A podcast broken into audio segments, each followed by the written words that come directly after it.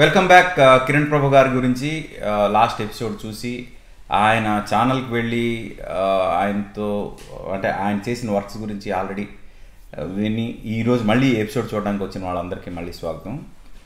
ఎవరైతే first time వచ్చారో please watch the first episode ఆ తర్వాత ఈ ఎపిసోడ్ చూడండి. ఎందుకంటే చాలా ఇన్ఫర్మేషన్ ఫస్ట్ ఎపిసోడ్ షేర్ చేసాం తర్వాత ఈ ఎపిసోడ్కి వస్తున్నాం. కిరణ్ ప్రభు గారి గురించి ఇంట్రడక్షన్ అంతా ఆ ఎపిసోడ్లో ఉంది కాబట్టి ఆ ఎపిసోడ్ చూసిన వాళ్ళకి మళ్ళీ ఇంట్రడక్షన్ చెప్పాల్సిన అవసరం లేదు. ఈ పార్ట్ టూలో ఆయన వర్కింగ్ స్టైల్ గురించి అలాగే ఆయన చేసిన వర్క్స్లో ఆయనకు బాగా పర్సనల్గా నచ్చిన వర్క్స్ వాటికి సంబంధించి ఆయన ఎమోషనల్గా కనెక్ట్ కనెక్ట్ అయిన క్యారెక్టర్స్ గురించి వాటి గురించి డిస్కస్ చేద్దాం. సార్ వెల్కమ్ బ్యాక్ నమస్కారం అండి. నమస్తే. సార్ ఇప్పుడు నేను లాస్ట్ ఎపిసోడ్లో అడిగిన ఒక క్వశ్చన్ తలకు ఆన్సర్ ఇంకా అవును యా రీసెర్చ్ ఎలా చేస్తారని అడిగారు కదా. అది ఒక్కొక్క అంటే తీసుకునేటటువంటి వ్యక్తి గురించి తీసుకునేటటువంటి టాపిక్ మీద ఆధారపడి ఉంటుందండి. కొన్ని ఉదాహరణలు చెప్తాను. మొట్టమొదట్లో అంటే రెండు వేల పన్నెండు రెండు వేల పదమూడులో ఈ సినిమాల గురించి వాటి గురించి చేసినప్పుడు ఎక్కువగా అంటే కొన్ని కొన్ని పుస్తకాలు చదివేవాడిని. తెలుగులో ఉండేవి. తెలుగు సినిమాలు అంటే తెలుగులో ఉండేటటువంటి పుస్తకాలు. ఆ తర్వాత తర్వాత ఎప్పుడైతే ఎక్కువ మంది వింటున్నారో ఎక్కువ మంది కామెంట్స్ పంపిస్తున్నారు ఎక్కడైనా చిన్న చిన్న పొరపాట్లు దొరలడం అప్పుడు నాకు బాధ్యత పెరిగింది. నా మీద నేనే ఎక్కువ ప్రెషర్ పెంచుకున్నాను. కొన్ని ఉదాహరణలు చెప్తాను రీసెర్చ్ అంటే. చలంగారి గురించి చెప్దాము అనుకున్నప్పుడు మొట్టమొదటగా ఎట్లా మొదలు పెట్టాలి? చాలా పెద్ద ఇది కదా అయింది. అందుకని ముందుగా ఆయన జీవిత చరిత్ర తీసుకున్నాను. కానీ ఆ జీవిత చరిత్ర మామూలుగా అర్థం కాదు. అంత కోడెడ్ వర్డ్స్లో ఉంటుందన్నమాట. అందుకని దాన్ని డీకోడ్ చేసుకుంటూ చేయడానికి కోసమని వేరే వేరే పుస్తకాలు చదవాల్సి వచ్చింది. ఆ పుస్తకాలు చదివి ఆయన జీవ చరిత్రను డీకోడ్ చేసుకుంటూ వెళ్ళే వెళ్ళే క్రమంలో అసలు ముందు చలం అంటే ఎవరు? ఆయన ఏం రాశారు? అనే తెలియని తరం కోసం కూడా చెప్పడానికని ముందుగా ఆయన నవలల్ని కథలని ఇంట్రడ్యూస్ చేసి తర్వాత ఆయన జీవితానికి వెళ్ళా. ఆ జీవితం గురించి మొదలు పెట్టాక బోల్డ్ అండ్ యాంగిల్స్ ఉన్నాయి దాంట్లో. ఇది నిజమా? అబద్ధమా? ఆయన రాసిన దాంట్లో కూడా ఎలాగా ఖరారు చేసుకోవాలి? అలా రీసెర్చ్ చేసుకుంటూ వెళుతూ వెళుతూ వెళుతూ ఉంటే ఒక్కొక్క వారానికి ఒక్కొక్క వారానికి నాకు దొరికేటటువంటి రిసోర్సెస్ పెరిగినాయి. ఆ క్రమంలో ఆయన మనవరాలు ఒక ఆవిడ పరిచయం కావడం ఆవిడ కొంత మా ఇది చెప్పడం అలాగే ఆయన ఫౌండేషన్ నడిపేటటువంటి విశాఖపట్నంలో ఉన్న పాలడుగు రాజశేఖర్ గారని ఆయన పరిచయం అవడం ఆయన పరిచయం చేసింది మళ్ళా మన టాక్ షోల అభిమాని ఇంకొకళ్ళు జవహర్ లాల్ గారని ఆయన పరిచయం చేస్తే ఈయన్ని పట్టుకుని ఆయన ద్వారా ఇంకొక అద్భుతమైనటువంటి వ్యక్తిని తీసుకున్నానండి. ఈ పరిశోధనలో ఒక చిన్న ఉదాహరణ చెప్తాను. ఎంత ఒకసారి ఆశ్చర్యకరమైన దొరుకుతాయంటే చలంగారు అరుణాచలంలో ఉండగా ఒక నాలుగు వారాల బాబుని ఎవరో తీసుకొచ్చి ఆయన దగ్గర వదిలేసి వెళ్ళారు. ఆ బాబుని ఆయన పెంచుకున్నారు. ఆయన చాలా అంటే చాలా చేశారు అరుణాచలంలో ఉండగా. ఆ నాలుగు సంవత్సరాల బాబుని ఎవరైతే తీసుకెళ్ళి అక్కడ వదిలేశారో ఆ ఆ బాబు యొక్క తండ్రి మిత్రుడు దొరికాడు. ఆయన పట్టుకున్నాను హీ సెవెంటీ ఎయిట్ నవ్ కర్ణాటకలో ఉంటారు. ఇలాగ లింకుల ద్వారా లింక్ ద్వారా ఆయన పట్టుకుని ఆయన అడిగితే అవునండి నేను మా ఫ్రెండ్ వాళ్ళ అబ్బాయి.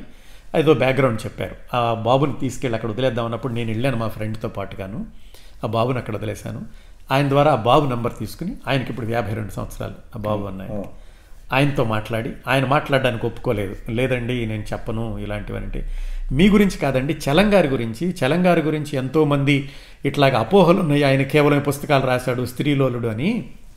అలా కాదు ఆయనలో ఈ కోణం ఉంటుంది అని ఆయన నాన్న అంటారు చలాన్ని. మీరు నాన్నగారి గురించి ప్రజల్లో ఉన్న అపోహలు తొలగించడానికి ఇది ఒక మార్గం ఇది ఒక ఉదాహరణ. ఇలాంటివి చాలా ఉన్నాయి. ఈ ఉదాహరణకు మీరు ప్రత్యక్ష సాక్షి మీరు చెప్పాలి అని ఒప్పించి ఆయనతోటి మాట్లాడించి ఆ కుర్రాన్ని ఎవరైతే తీసుకెళ్ళారో ఆయన డెబ్బై ఎనిమిది సంవత్సరాలు ఆయనతో మాట్లాడించి చేశానన్నమాట. ఇట్లా చలంగారి గురించి చేసినప్పుడు దాదాపుగా ఒక ఇరవై ఐదు ముప్పై మందితో మాట్లాడడం జరిగిందండి. ఆ రీసెర్చ్ చేసినప్పుడు. అలాగే విశ్వనాథ్ సత్యనారాయణ గారి గురించి చేసినప్పుడు కూడా ఆయనతో పనిచేసిన వాళ్ళు ఆయన పీఠం వాళ్ళు ఆయన మనవడు వాళ్ళందరితోటి మాట్లాడి చేయడం జరిగింది. ఇంకా ఇప్పుడు లేటెస్ట్ విషయాలకు వస్తే ఇప్పుడు ఎంజీఆర్. ఎంజీఆర్ గురించి అసలు ఎట్లా మొదలు పెడతాను అంటే ఆయన అసలు ఎందుకు? ఎందుకు తీసుకోవాల్సి వచ్చింది ఎంజీఆర్ గురించి? మీరు ఉన్నట్టుగా వేరే వేరే ఎపిసోడ్స్ వింటే కనుక టాక్ షోస్ చాలా ఇవేవో ఉంటాయి దాంట్లో గాసిప్స్ అవి. ఆయన గురించి స్టడీ చేసినప్పుడు నాకు దొరికింది ఏంటంటే రెండు సంవత్సరాల వయసులో తండ్రిని కోల్పోయాడు ఏడు సంవత్సరాల వయసులో చదువు మానేశాడు పదిహేడు సంవత్సరాలకు నాటకాలు వేశాడు ఆ తర్వాత సినిమాల్లోకి వెళ్ళాడు ఇద్దరు భార్యలు చనిపోయారు మూడో భార్య తర్వాత. ఆయన సినిమాల్లోకి వెళ్ళక పన్నెండు సంవత్సరాలు ఆయన ఎవరంటే ఎవరో ఎవరికి తెలియదు చిట్ట చివరి మూడు సంవత్సరాలు మాట రాకుండా ఆయన రాష్ట్రాన్ని పరిపాలించాడు. ఈ పాయింట్లు చాలండి.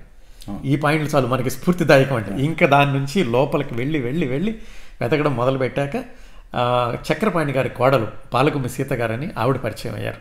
ఆవిడ పరిచయం అయ్యాక నేను సేకరించిన విశేషాలన్నీ ఆవిడతోటి ఖరారు చేసుకుని అట్లా చెప్పుకుంటూ వచ్చా. అలాగే తమిళ పత్రికల్లో ఉన్నటువంటి ఇంటర్వ్యూలు తమిళ ఆయనతో పాటు పనిచేసిన వాళ్ళు వచ్చిన ఇంటర్వ్యూలు నాకు తమిళం రాదు. తమిళ మిత్రులను పట్టుకుని వాళ్ళతోటి ట్రాన్స్లేట్ చేయించుకుని అవి ఇవి కంబైన్ చేసి అట్లా ఆ పాతిక వారాలు నడవడం జరిగిందండి. అసలు ఎంజిఆర్ గురించి మీరు చెప్పినప్పుడు ఒక పర్టికులర్ ఎపిసోడ్ అయితే ముఖ్యంగా ఇందిరాగాంధీ ఆయనకి మధ్యలో పొలిటికల్ కాన్ఫ్లిక్ట్ వచ్చిన తర్వాత ఇందిరాగాంధీ కది పావులు కదిపిన విధానం ఆ టైంలో ఆయన స్ట్రైట్ ఫార్వర్డ్నెస్ అక్కడ పొలిటికల్గా కరుణానిధి ఈయనకి ఆవిడకి మధ్యలో జరిగిన ఇదేదైతే ఉందో నాకు మహాభారతం చాలా చిన్న స్టోరీ అనిపించింది. అవును. సీరియస్గా అక్కడ ఆ టైంలో ఆ పర్టికులర్ ఎపిసోడ్ అయితే మహాభారతంలో కూడా ఇన్ని ట్విస్ట్లు ఇన్ని టర్న్లు ఇన్ని క్యారెక్టర్స్ ఇన్ని రకాలు ఇవి ఉండవేమో కరెక్ట్ అంత ఉంది ఇక్కడ అనిపించింది నాకు. కరెక్ట్ అలాంటి అంటే మీరు ఎక్స్ప్లెయిన్ చేయడం అలా అంత వచ్చింది అనిపించింది అన్- అనిపించింది నాకు. బహుశా ఈవెన్ తమిళ ఆడియన్స్ కూడా ఇంత గొప్పగా ఎంజిఆర్ గారి గురించి తెలుసుకొని ఉండరు. అన్నారు చాలా మంది తమిళియన్స్ కూడా అన్నారు. తమిళలో వచ్చి ఉంటే బాగుండేది అండి అని. నాకు తమిళం రాదు. కానీ ఎవరైనా దీన్ని యాజ్ ఇట్ ఈస్ ట్రాన్స్లేట్ చేసి వాళ్ళ టాక్ షోలో పెట్టుకుంటే దానికి మీరు పర్మిషన్ ఇస్తారా తప్పనిసరిగానండి. Tamilians or translate the life story of MGR sir they can take permission directly from him and you can translate with his credits and definitely I assure from my side that is going to be one of the best gifts that you can give gifts that you can give through your channel to the Tamil audience. Yeah. చాలా మంది అదే sir. So అట్లా ఇంకా research కొన్ని ఉదాహరణలు cinema వాళ్ళ గురించి చెప్పాలంటేనండి are Nageswararao గారు విలన్ అందమైన విలన్ ఆయన గురించి ఎప్పటి నుంచో చెప్పాలని ఉంది నా దగ్గర పాత సినిమా పత్రికలు ఉన్నాయి పంతొమ్మిది వందల ముప్పై నుంచి రెండు వేల వరకు సినిమా పత్రికలన్నీ ఉన్నాయి అన్నమాట Oh. సో వాటిని వెతుకుతుంటే ఒక రెండు పేజీలు కనపడింది ఆర్ నాగేశ్వరరావు గారి గురించి ఇంక మిగతా ఎక్కడ. ఎంత వెతికినా లేదు ఆయన గురించి యూట్యూబ్లో ఉండవు ఎలాగో? యూట్యూబ్లో నేను ఎలాగో పూర్తిగా డిపెండ్ అవ్వను. ఏదన్నా ఒకటి రెండు పాయింట్లు తప్పితే ఆయన ఆ, అంటే తప్పని కాదండి. వాళ్ళ తప్పు సార్. దాంట్లో తప్పని చే- తప్పుని తప్పని చెప్తాం సార్. తప్పలేదు యూట్యూబ్ ఛానల్స్ అంటే నాకు చాలా కోపం. నేను ప్రత్- ప్రత్యక్షంగా అరిచాను. ఎందుకంటే కేవలం జనాన్ని మిస్గైడ్ చేయడం కోసం ఒక thumbnail పెట్టి లోపల ఏదో మ్యాటర్ పెట్టి అసలు అర్థం పర్థం లేని హెడ్డింగ్స్ తోటి చేసే ఛానల్స్ అంటే నాకు చిరాకు విసుగు అన్నీ ఉన్నాయి. ఆర్ నాగేశ్వరరావు గారి గురించి చెప్తూ రామకృష్ణ గారి ఫోటో పెట్టారు. రామకృష్ణ ఫోటో పెట్టి ఆర్ నాగేశ్వరరావు అని చెప్పారు దాంట్లోనూ. అవి వెళ్తున్నాయి మిలియన్లు మిలియన్లు చూశారు. దెన్ ఆయన గురించి నాకు చెప్పాలని ఉంది. చాలా ఇంట్రెస్టింగ్ క్యారెక్టర్ ఎందుకంటే థర్టీ త్రీ ఇయర్స్కి చనిపోయాడు ఆయన. ఇప్పటికి కూడా ఆయన్ని ఫ్యాన్స్ బోల్డంత మంది ఉన్నారు. ఎలా వెతకాలి ఎలా వెతకాలి ఎలా దొరుకుతారు నాకు? హైదరాబాద్లో ఒక అభిమాని పరిచయం అయ్యారు. ఆయన సుభాష్ గారని తెలిదేవర సుభాష్ అని. ఆయనకి హాబీ అన్నమాట. పాత యాక్టర్స్కి సంబంధించిన ఫ్యామిలీ మెంబర్స్ ఏమనంటే వాళ్ళని కలుసుకోవడం ఆయనకి హాబీ. ఆయన ఫార్మాస్యూటికల్ ఇండస్ట్రీలో పెద్ద పొజిషన్లో ఉన్నారు. ఆయన నాకు ఇలాగే పరిచయం అయ్యారు దీని ద్వారా. ఆయన అడిగా ఏమండి ఇలా ఆర్ నాగేశ్వరరావు గారు కాంటాక్ట్ ఏదైనా ఉంటుందంటే అయ్యో తెలుసండి నాకు సాయి చంద్ గారు తెలుసు. సాయి చంద్ గారికి ఆర్ నాగేశ్వరరావు గారు అమ్మాయి గారు తెలుసు. ఆయన ఆవిడ ఆస్ట్రేలియాలో ఉంటారు అని నంబర్ ఇచ్చారు. చూస్తే అది ఆస్ట్రేలియా కాదు సింగపూర్. సో అప్పుడు ఆవిడకి ఫోన్ చేశా. సుభాషిణి గారని ఆర్ నాగేశ్వరరావు గారి పెద్దమ్మాయి. ఆవిడకి ఫోన్ చేస్తే ఆవిడ చాలా షీ ఫెల్ట్ సో హ్యాపీ నాన్నగారి గురించి ఇంత గుర్తుపెట్టుకున్నారంటే నేను కాదమ్మా నాన్నగారి అభిమానులు ఇప్పటికి కూడా లక్షలాది మంది ఉన్నారు. ఆర్ నాగేశ్వరరావు అంటే పడి చచ్చిపోయేవాళ్ళు. ఏది? ఆర్ నాగేశ్వరరావు గారు చనిపోయాక పుట్టిన వాళ్ళు బోళ్ళెంత మంది ఉన్నారు? నాన్నగారి గురించి చెప్పాలండి అంటే she was so happy and ఆవిడ దాదాపు గంటల తరబడి నాకు ఇన్ఫర్మేషన్ ఇచ్చారు. ఇచ్చి అప్పుడు ఆర్ నాగేశ్వరరావు గారి మీద ఆథెంటిక్ ప్రోగ్రామ్ తీసుకొచ్చానమాట ముందుకి. ఆర్ నాగేశ్వరరావు గారి భార్య గారు కూడా ఉన్నారు అప్పుడు. కాకపోతే ఆవిడ మాట్లాడగలిగే స్టేజ్లో లేరు. అందుకని ఆవిడతో మాట్లాడలేకపోయాను. వాళ్ళ అమ్మాయితో మాట్లాడి ఆవిడ ఫ్యామిలీ ఫోటోలు అవన్నీ ఇచ్చి ఆర్ నాగేశ్వరరావు గారు ఎలా చనిపోయారు అవన్నీ చెప్పి ఆ ఇన్ఫర్మేషన్ అంతా తీసుకొచ్చాను. ఎల్ విజయలక్ష్మి గారు ఆవిడ ఇక్కడే ఉంటారు. మనకి డెబ్బై ఎనభై మైళ్ళ దూరంలో ఉంటారు. ఆవిడ గురించి కార్యక్రమం చేద్దాం అనుకున్నప్పుడు నేను ఇన్ఫర్మేషన్ సేకరించాను అంతా పాత పత్రికల్లో నుంచి. సేకరించి ఆవిడకి ఫోన్ చేశాను. అమ్మా నేను ఇన్ఫర్మేషన్ సేకరించాను ఎక్కువ టైం తీసుకోను but I would like to confirm నేను సేకరించిందంతా కరెక్టేనా? మీతో అథెంటిక్ ఆర్ నాట్ థియేటింగ్ ఆర్ నాట్ అని నేను ఆవిడకి చెప్పా. ఆవిడ చెప్తుంటే కిరణ్ ప్రభు గారు నా జీవిత కథ నాకే చెప్తున్నారు. ఇవన్నీ మీకు ఎక్కడ దొరికినాయండి? నేను గవర్నర్ దగ్గర డ్యాన్స్ చేసినట్టు మీకు ఎలా తెలుసు? అంత సేకరించాను అనుకోండి. చెప్పాక ఆవిడ ఈ మీరు మీరు సేకరించిన దాంట్లో ఒక్కటి కూడా పొరపాటు లేదండి. యథాతథంగా చెప్పేయండి అని ఆవిడ కొంత ఇన్ఫర్మేషన్ కూడా ఇచ్చారనమాట అట్లాగా ఆవిడ గురించి. అలాగే డిఎల్ నారాయణ గారి గురించి దేవదాసు సినిమాలు తీసిన ఆయన ఆయన గురించి మాట్లాడాలి. అలాగే వాళ్ళ అమ్మాయి గారు న్యూజెర్సీలో ఉంటే ఆవిడని పట్టుకుని ఇట్లాగే లింకులు అండి ఒకళ్ళ ద్వారా ఒకళ్ళ ద్వారా ఒకళ్ళ ద్వారా. ఆవిడ ఇన్ఫర్మేషన్ ఇచ్చారు. వేదాంతో రాఘవయ్య గారి గురించి చేయాలి. ఆయన మనవడు. ఆయన ఉంటే మద్రాసులో ఆయన్ని పట్టుకుని ఆయన ద్వారా ఆయన ఇన్ఫర్మేషన్ సేకరించి కొంత బేసిక్ నా దగ్గర ఉంటుందండి. వీటన్నిటిలో నుండి సినిమా ప్రముఖుల్లో జాగ్రత్తగా గమనిస్తే వాళ్ళు సినిమాల్లోకి ఎలా వచ్చారు వరకు దొరుకుతుంది పాత పత్రికల్లో. సినిమాల్లో ఏం చేశారు? దొరుకుతుంది. మీరు ఆ సినిమాలన్నీ చూసుకుంటే. తర్వాత ఏమయ్యారు?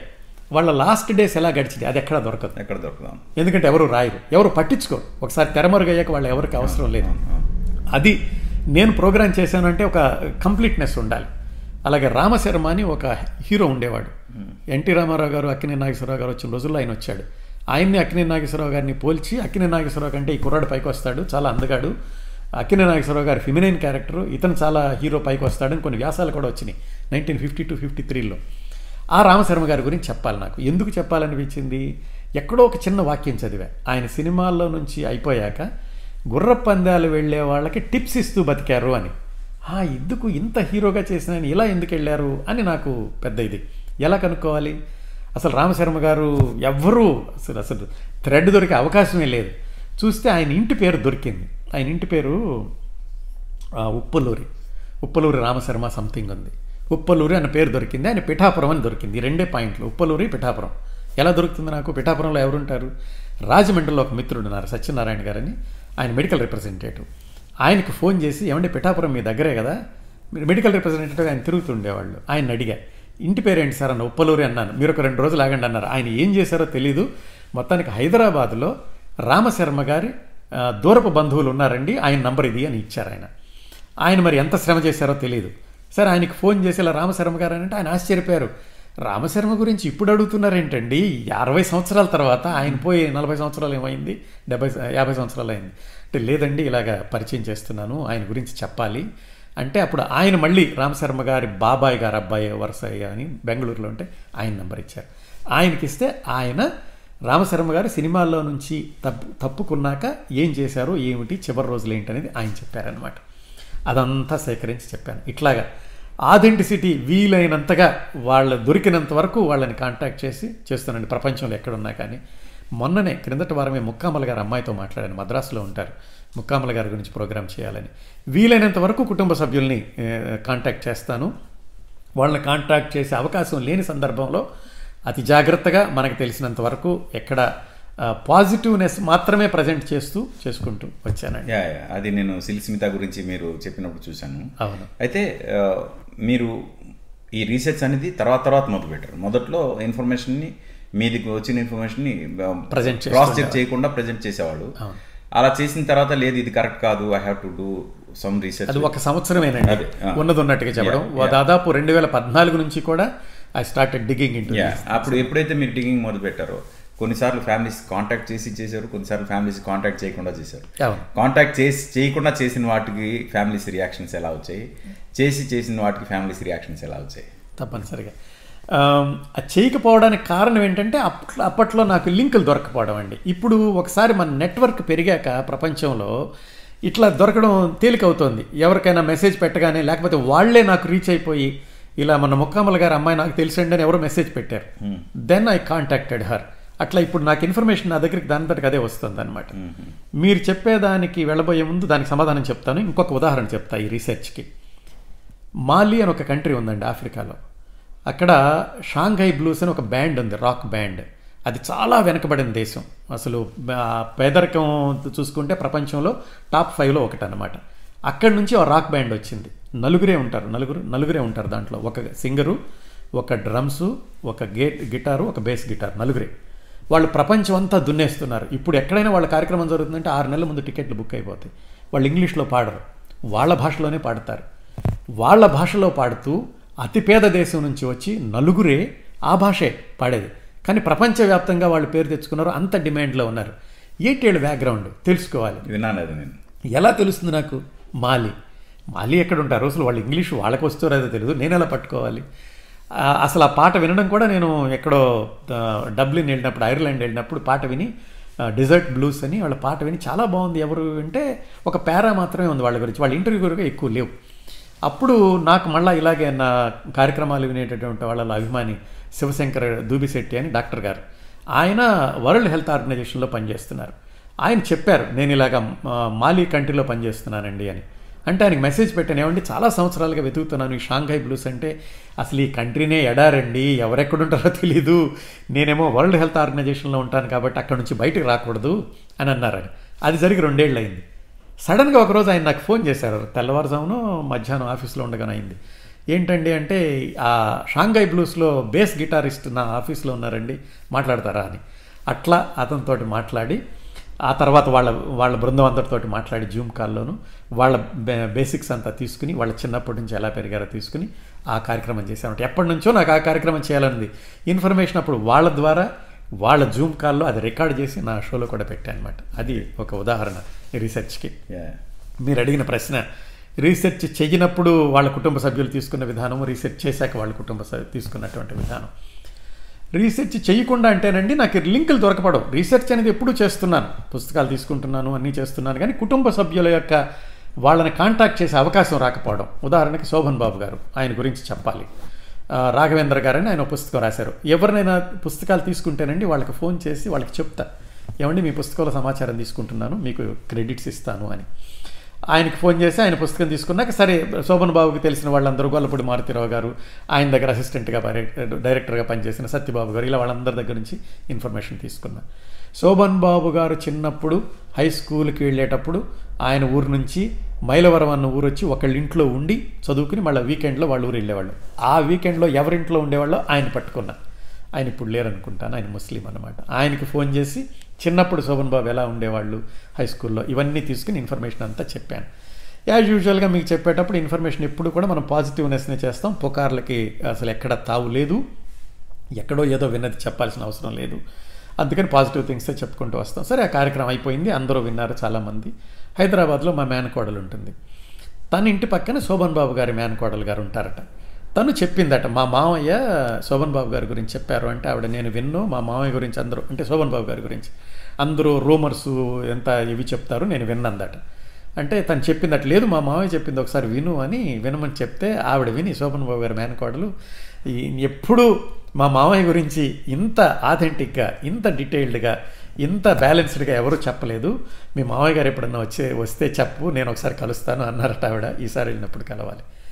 జగ్గయ్య గారి గురించి చేసినప్పుడు జగ్గయ్య గారు డైరెక్ట్ కాంటాక్ట్స్ ఎవరు ఉంటారు అంటే డాక్టర్ పైడిపాల గారని ఆయన జగ్గయ్య గారితో చాలా సంవత్సరాలు కలిసి పనిచేశారు.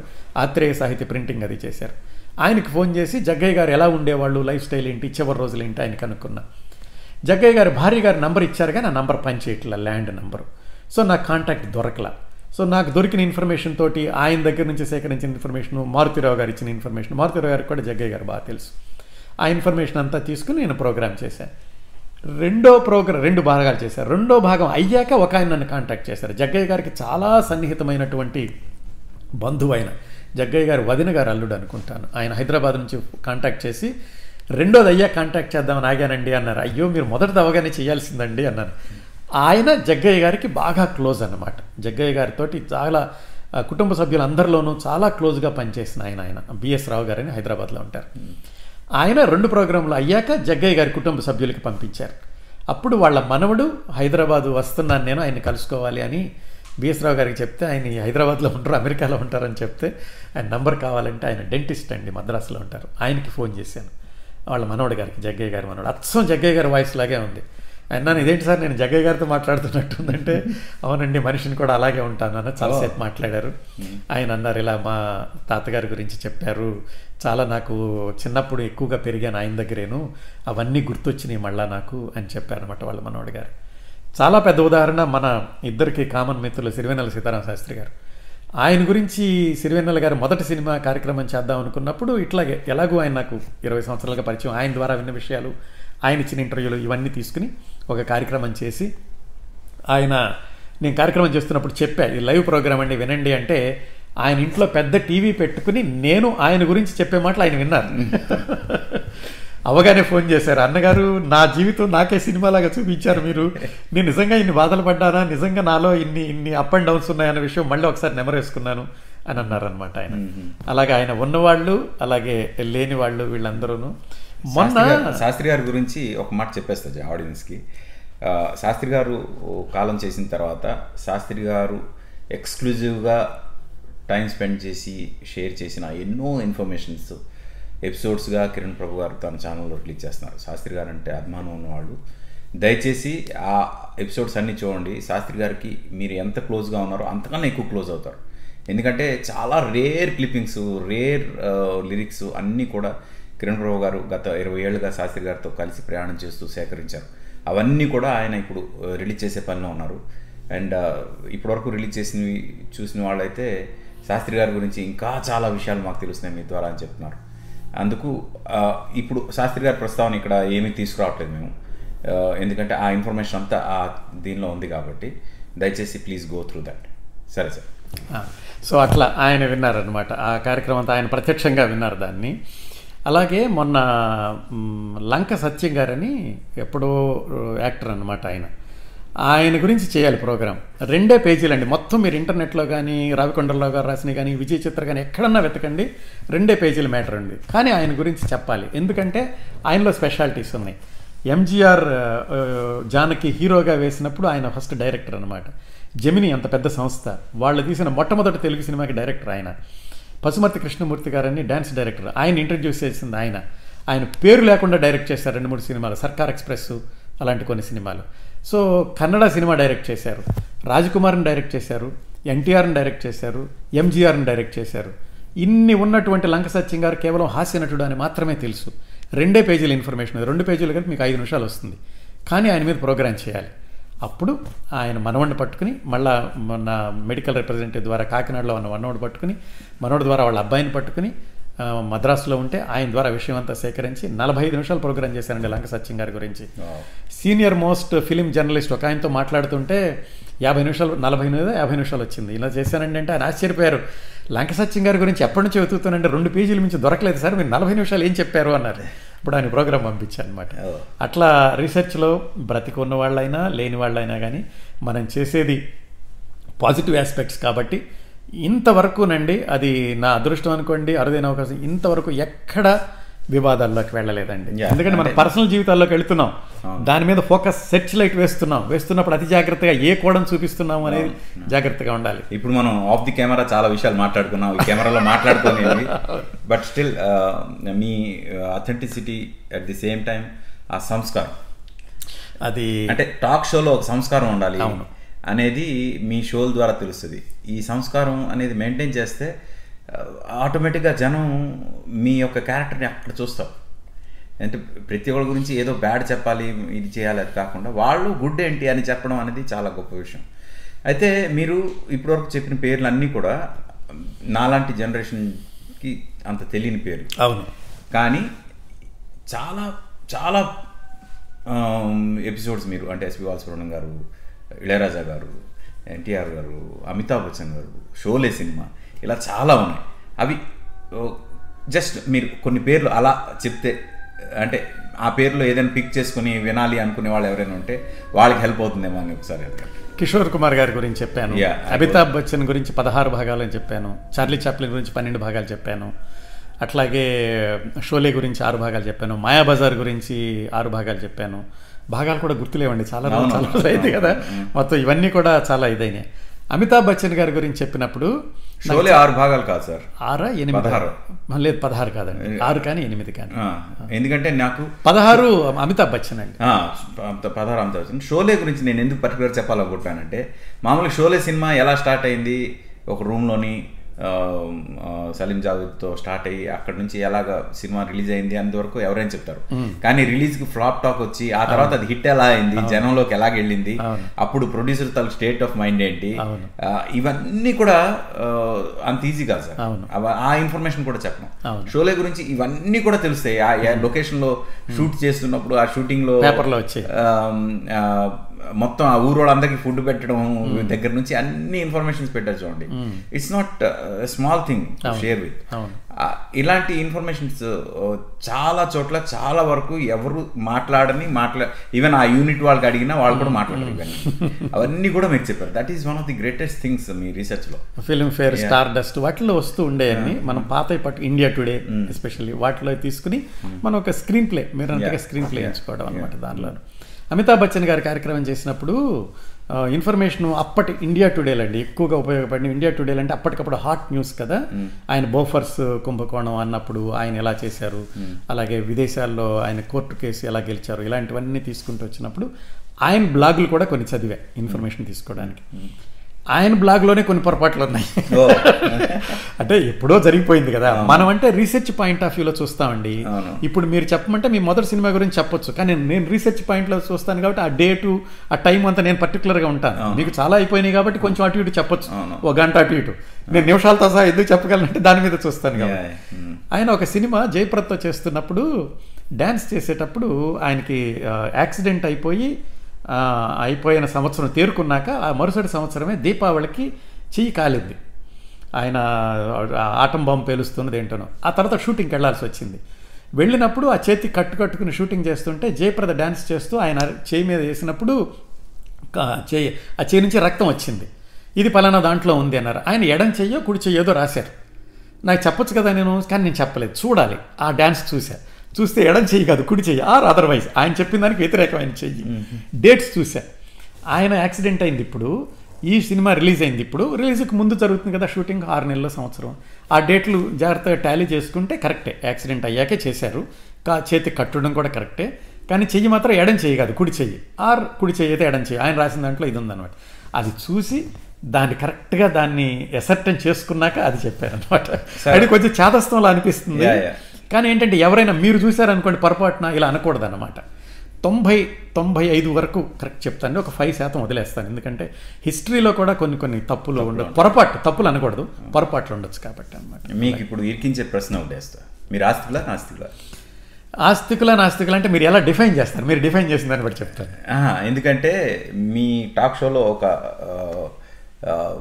పాయింట్ని నేను ఇప్పుడు మాట్లాడాలనుకుంటున్నాను. అందుకు అందుకు అడుగుతాను ఈ క్వశ్చన్ అంటే అందరూ అనుకునేటట్టుగా ఆస్తికులు అంటే దేవుడు దైవము ఒక విగ్రహము లేకపోతే గుళ్ళో ఉన్నటువంటి విగ్రహము రకరకాల దేవుళ్ళు. ఏ పేరైనా పిక్ చేసుకోండి. వాళ్ళు దేవుళ్ళు అని మీరు నమ్ముతారా అంటే నేను కాదు అని చెప్తాను. లేదు మీరు అంటే అసలు దైవాన్ని నమ్ముతారా అంటే యా దైవం అంటే ఏంటి? మళ్ళీ అక్కడికి వస్తాను. ఓకే దైవం అంటే ఒక డిసిప్లిన్. మీరు చేసే పని మంచితనం. దైవం అంటే ఎస్ నేను దైవ దైవాన్ని నమ్ముతా. శాస్త్రి గారు వచ్చినప్పుడు సిరివెన్నెల గారు వచ్చినప్పుడు చాలామంది అన్నారు. ఏమండి ఈయన కిరణ్ ప్రభు గారు పూజలు చేయరు గుడిలోకి వెళ్ళరు ప్రసాదం తీసుకోరు వ్రతాలు చేయరు. ఆయనకి మీకు ఎలా కుదిరిందంటే అదేంటండి దానికి దీనికి సంబంధం ఏముంది? అసలు ఆయన అసలైన ఆస్తికులు. ఆయన చేసే పనిని శ్రద్ధగా దైవంలాగా చేస్తారు. ఆయన చేసే పని ఆయనకి దైవం. ఆయన ఎప్పుడన్నా దైవాన్ని నమ్మట్లేదు అంటే మీరు నమ్మమాకని ఆయన నమ్ముతున్నారు. ఆయన చేసే పని ఆయనకి దైవం అని. మనిషిలో మంచితనం మనిషికి సహాయం చేసేటటువంటి పరోపకారం నిస్వార్థత ఇలాంటి మంచి గుణాలు అలాగే చేసే పని పట్ల శ్రద్ధత నిబద్ధత ఇవన్నీ కూడా దైవానికి క్యారెక్టర్స్ అనుకుంటే నేను దైవాన్ని నమ్ముతానండి. గుడిలో ఉన్నటువంటి దేవుడు ఫలానా పేరు పెట్టి ఫలానా దేవుడు ఫలానా బాబా వీళ్ళు నమ్ముతారంటే వాటి మీద నేను ఎక్కువ నమ్మకం అయితే ఇప్పుడు నా క్వశ్చన్ ఇంకా ఇరికించే క్వశ్చన్ అవుతుంది. చెప్పండి. అమితాబ్ బచ్చన్ ఎపిసోడ్ చేసినప్పుడు ఆయనకి యాక్సిడెంట్ జరిగిన రోజు కూలీ సినిమాలో యాక్సిడెంట్ జరిగిన రోజు. ఆ రోజు రాత్రి జరగక ముందు రాత్రి. పన్నెండు గంటలకి స్మితా పాటిల్ బచ్చన్ ఫోన్ చేసి నీకు ఎలా ఉంది? నాకు కళ వచ్చింది. నీకేదో అయ్యిందని అని ఆవిడ చెప్పడం. ఉమ్, అదొకటి. రెండోది అమితాబ్ బచ్చన్ గారు బాంబే హాస్పిటల్లో ట్రీట్మెంట్ తీసుకుంటున్నప్పుడు అదే ఏజ్ గల ఇంకొక మనిషి ట్రీట్మెంట్ తీసుకుంటూ అమితాబ్ బచ్చన్ గారు ఆల్మోస్ట్ చనిపోతున్నారు అనే స్టేజ్ ఉన్నప్పుడు ఆ మనిషి చనిపోతే ఈయన బతకడం. వీటి గురించి మీరు చెప్పారు. దీనిలో మీరు ఆస్తికత్వం నాస్తికత్వం గురించి చెప్పాల్సి వస్తుంది. నేను నేను ఆస్తికుడిని నేను అన్నీ నమ్ముతా. ఓకే. నేనేంటంటే అది యాదృచ్ఛికం అంటే యాక్సిడెంట్ జరిగిన విషయం స్మితా పాటిల్కి ముందే ఎలాగ వచ్చింది తెలిసింది. అంటే there is some power which is which is which వెంట ఇన్ అంటే ఆవిడ థాట్ ప్రాసెస్లోకి ఆ పవర్ వచ్చింది. ఆయనకి యాక్సిడెంట్ జరగబోతున్న విషయం ఆవిడ ముందే తెలిసింది. అనేది నెంబర్ వన్ నెంబర్ టూ ఆయన బాగవ్వాలి అని ఎంతో మంది పూజలు చేశారు. ఆ పూజలు చేసే ప్రాసెస్లో ఆయన ఆ- ఆయుష్ పెరగడం కోసం ఇంకో మనిషి ఆయుష్ అక్కడ పోయి ఆయన ఆయుష్ అక్కడ స్టార్ట్ అయింది మళ్ళీ కొత్తగా. అనేది నాకు అక్కడ అనిపించింది మీరు చెప్పే విధానంలో.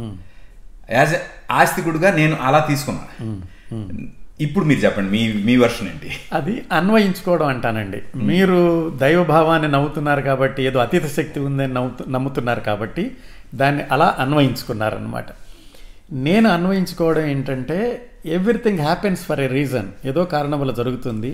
దీని ప్రభావం ఎక్కడో పడుతుంది. అలా జరిగి ఉంటుంది యాదృచ్ఛికం అనుకుంటాను అనమాట నేను. మీరు ఇట్లాంటి కొన్ని ఉదాహరణలు చెప్పారు కదా అది మీరు దానికి అన్న సమాధానం ఏంటంటే మీరు నమ్ముతున్నారు కాబట్టి అలా అన్వయించుకున్నారు. నేను అలాంటి శక్తి అతీత శక్తి ఉంది అని ఉందా లేదా అని కూడా నేను చెప్పలేను. దానికి పేరు పెట్టను అంతే. గుడిలో ఉంది అతీత శక్తి అన్నం. బట్ నేచర్లో ఏదో ఉండి ఉండాలి నేచర్లో చాలా శక్తి ఉందండి. శక్తి లేకపోతే ఇవన్నీ జరగవు కదా. వాటికి కూడా నేను చాలా ఆశ్చర్యపడుతూ ఉంటాను. అలాంటి శక్తి ఏదో వాళ్ళని నడిపిస్తుంది అనొచ్చు. దాన్ని దేవుడు అనుకోవచ్చు కదా అని మీరు అనొచ్చు. కానీ నేను అనుకోను. అంటే ఇట్స్ అంటే ఇప్పుడు నాస్తికులు ఉన్నారనుకోండి అది కోయిన్సిడెంటల్ అనడానికి కూడా వాళ్ళు ఇష్టపడరు. నేను బస్ కోయిన్సిడెంటల్ అనడానికి కూడా ఇష్టపడరు వాళ్ళు. అక్కడ కాన్ఫ్లిక్ట్ ఆఫ్ ఇంట్రెస్ట్ వస్తుంది ఏమో నేను యాదృచ్ఛికం అంటాను. ఉదాహరణ చెప్పాలంటే గొల్లపూడి మారుతారావు గారు చనిపోయాక చాలా ఆత్మీయులండి. ఎంత ఆత్మీయులంటే వాళ్ళందరూ అంటారు మా నాన్నగారు ఎక్కువ కాలం స్నేహం చేసింది మీతోనేనండి. దాదాపు పద్నాలుగు పదిహేను సంవత్సరాల పాటు అసలు ఏమాత్రం పరపచ్చాలు లేకుండా ఆయన అందరూ అంటారు మారుతిరావు గారు బాగా కోపం కదండి ఎలా ఉన్నారండి? ఎప్పుడూ లేదండి ఎప్పుడూ నవ్వుతూ మాట్లాడుకునే వాళ్ళం ఎప్పుడూ విసుక్కోలేదు నా గురించి ఇంత ఇదిగా ఉండేవాళ్ళని. ఆయన చనిపోయాకండి మళ్ళీ ఇది ఏమంటామంటే దానికి కారణం చెప్పలేను నేను. నాకు దాదాపు ఒక నాలుగు వారాల పాటు కళ వస్తుండేది అనమాట రెగ్యులర్గా. మీరు నమ్మరు ఇప్పుడు కూడా కళ్ళు గుర్తుంటాయి. నా కళలో సీరియల్స్గా కూడా వస్తుంటాయి అనమాట లాస్ట్ వీక్ వచ్చిన కళ మళ్ళీ కంటిన్యూషన్ నెక్స్ట్ వీక్ ఎప్పుడు వస్తుంది. పొద్దున్నే తనకు చెప్తుంటాను ఇలా కళ వచ్చింది అని. ఆయన కల్లో వచ్చి ప్రతిదీ కూడా ఆయనతో షేర్ చేసుకోవడం అలవాటు నాకు. ఆయన కూడా షేర్ చేసుకున్నాడు పలానా సభకి వెళ్ళి వచ్చాను ఇలా జరిగిందని. కేపీ గారు అక్కడ ఏం జరుగుతుందని. నేను ఏం జరిగినా ఆయన చెప్పడం అలవాటు. ఆయన ఆయన కల్లోకి వచ్చినప్పుడు కేపీ గారు నా అంత అంతిమయాత్రకి వీళ్ళందరూ వచ్చారండి మీరు కొంచెం కార్డు రాసి పెట్టండి అందరిని ఆహ్వానించడానికి అని ఆయనే చెప్పినట్టుగా నాకు కరెక్ట్గా కనిపించింది. వాళ్ళ అబ్బాయికి ఫోన్ చేశాను. ఫోన్ చేసి సుబ్బారావు గారు ఇలా నాన్నగారు కల్లోకి వచ్చారండి ఇలా అనిపించింది అంటే ఆయన ఆయనకి మీకు అనుబంధం అండి అన్నారు. నాకు అది అట్లా అనుబంధం అనిపించింది. కళలు ఎందుకు వస్తాయంటే దానికి సైంటిఫిక్ రీజన్ ఉండొచ్చు. అలా వచ్చింది. కానీ అది మళ్ళా నేను ఏదో అతీత శక్తి అనుకోను. అనుకోవాలి. ఎందుకంటే వీళ్ళంతా. వచ్చారు వీళ్ళందరికీ నేను థ్యాంక్స్ చెప్పాలి మీ ద్వారా అనేది. వాళ్ళంతా వచ్చారనే విషయం మీకు తెలియదు కదా. నాకు తెలియదు. నిజంగా జరిగింది మీకు ఆయన చెప్పారంటే అది దెర్ ఇస్ సమ్ పవర్ అంటే మనం కొన్ని డేరాలు వేసుకుని పెట్టు పెట్టుకుంటే అవతలైపు ఏముందో కనిపిస్తుంది. అవి ఓపెన్ చేస్తే చాలా కనిపిస్తుంది. బట్ అవి ఓపెన్ చేయాలనుకున్న వాళ్ళకి ఓపెన్ చేసే ప్రయత్నంలో మీ డేరా కూడా ఓపెన్ చేద్దాం. అలా లేదండి అస్సలు లేదు. అంటే ఎవరు కూడా ఇప్పుడు తను పూజలు చేస్తుంది. నా వైఫ్ పూజలు చేస్తుంది. మా పెద్ద అబ్బాయి చేస్తాడు. ఒక కొంతకాలం చేసేవాడు. మా చిన్న అబ్బాయి చేయడు నేను చేయను. నేనేం అభ్యంతరం చెప్పను. తన పూజలు తను చేసుకుంటుంటుంది తన పాటలు వింటుంది. నేను మీరు వచ్చినప్పుడు మిమ్మల్ని టెంప్- టెంపుల్కి తీసుకెళ్తాను. ఎగ్జాంపుల్ మీ దగ్గరలో ఉన్న టెంపుల్లో ఉన్న పూజారి గారు నా క్లోజెస్ట్ ఫ్రెండ్ ఆయన లివర్మోర్ ఇప్పుడు ఆయన విడిగా టెంపుల్ పెట్టుకున్నారు. ఆయన టెంపుల్లో ఏదైనా ముఖ్యమైన జరిగితే నన్ను పిలుస్తారు. వెళ్తాను. అయితే దండం పెట్టుకోండి ప్రసాదం తీసుకోండి ఇలా సాక్షాంగ ప్రణవం అలాంటి నేను చెయ్యనండి మీరు కావాలంటే చేస్తాను కానీ నాకేం ఉండదు లోపల. I don't have any feeling అని చెప్తాను అనమాట అందరూ అంటారు మీ ఇద్దరికి ఎలా స్నేహం. స్నేహానికి దానికి సంబంధం ఏంటండి? ఆయన అభిప్రాయాలు ఆయనవి నా అభిప్రాయాలు నావి. అభిప్రాయాలు గౌరవిస్తాను. అసలు ఎందుకు కాదనాలి? అసలు బేసిక్గా మనం గుర్తుపెట్టుకోవాల్సింది ఎక్కడ ఫ్రిక్షన్ వస్తుందంటేనండి మీ భావాలే అందరికీ ఉండాలనుకోవడం ఎదట భావాళ్ళు తప్పు అనుకోవడం. అలా కాదు ఎవరి భావాలు వాళ్ళకు ఉంటాయి అనుకున్నప్పుడు అసలు ఫ్రిక్షన్ లేదు. నాకు అందుకని ఎవరితో ఫ్రిక్షన్ ఉండదు. ఎవరితోటి నాకు విభేదాలు ఉండవు. ఎందుకంటే మీరు ఏదైనా చెప్పారనుకోండి ఎస్ మీరు నమ్ముతున్నారు కరెక్ట్. అయితే ఎప్పుడైతే కనుక అది పరిధి దాటి మీరు కూడా ఇది నమ్మి తీరాలి ఎందుకు నమ్మట్లేదు అన్నప్పుడు కొంచెం ఫ్రిక్షన్ రావచ్చు కానీ. అటువైపు ఎప్పుడు వెళ్ళలేదన్నమాట. సరే టాక్ షోలో మీకు హైయెస్ట్ వ్యూవర్షిప్ వచ్చిన టాక్ షో సార్. హయ్యెస్ట్ అండి సావిత్రి గారిది తర్వాత రాజనాల్ గారిదేనండి. ఇప్పుడు వెళ్ళి చూసుకుంటే కనుక ఫోర్ ల్యాక్స్ ఫైవ్ ల్యాక్స్ రాజనాల్ గారిది విన్నారు. సావిత్రి గారిది ఎక్కువ వచ్చింది. ఆమ్, బాగా సాటిస్ఫాక్షన్ అన్ని సాటిస్ఫాక్షన్ ఇచ్చిందేనండి. అసలు నేను ఆవాహన చేసుకుంది ఏది చెప్పలేను. విపరీతంగా సాటిస్ఫాక్షన్ ఇచ్చిందంటే చలం గారిది ఈ ఇవన్నీ చలం గారు కార్ల్ మార్క్స్ విశ్వనాథ్ సత్యనారాయణ గారు. ఎందుకు సాటిస్ఫాక్షన్ అంటే హైలీ కాంట్రవర్షియల్ పీపుల్ వాళ్ళు. ఈ ముగ్గురికి కూడా ఉంటే గాఢమైన అభిమానులు ఉంటారు లేదంటే తీవ్రమైన వ్యతిరేకులు ఉంటారు. నేను మధ్యలో నడుస్తూ చెప్పాలి. నిజానికి నేను అందరినీ గౌరవిస్తాను. వాళ్ళల్లో మంచిని గౌరవిస్తాను. వాళ్ళల్లో ఏదైనా నిబంధనలు ఉంటే వాళ్ళల్లో ఏమైనా పరిమితులు ఉంటే కనుక వదిలేస్తాను.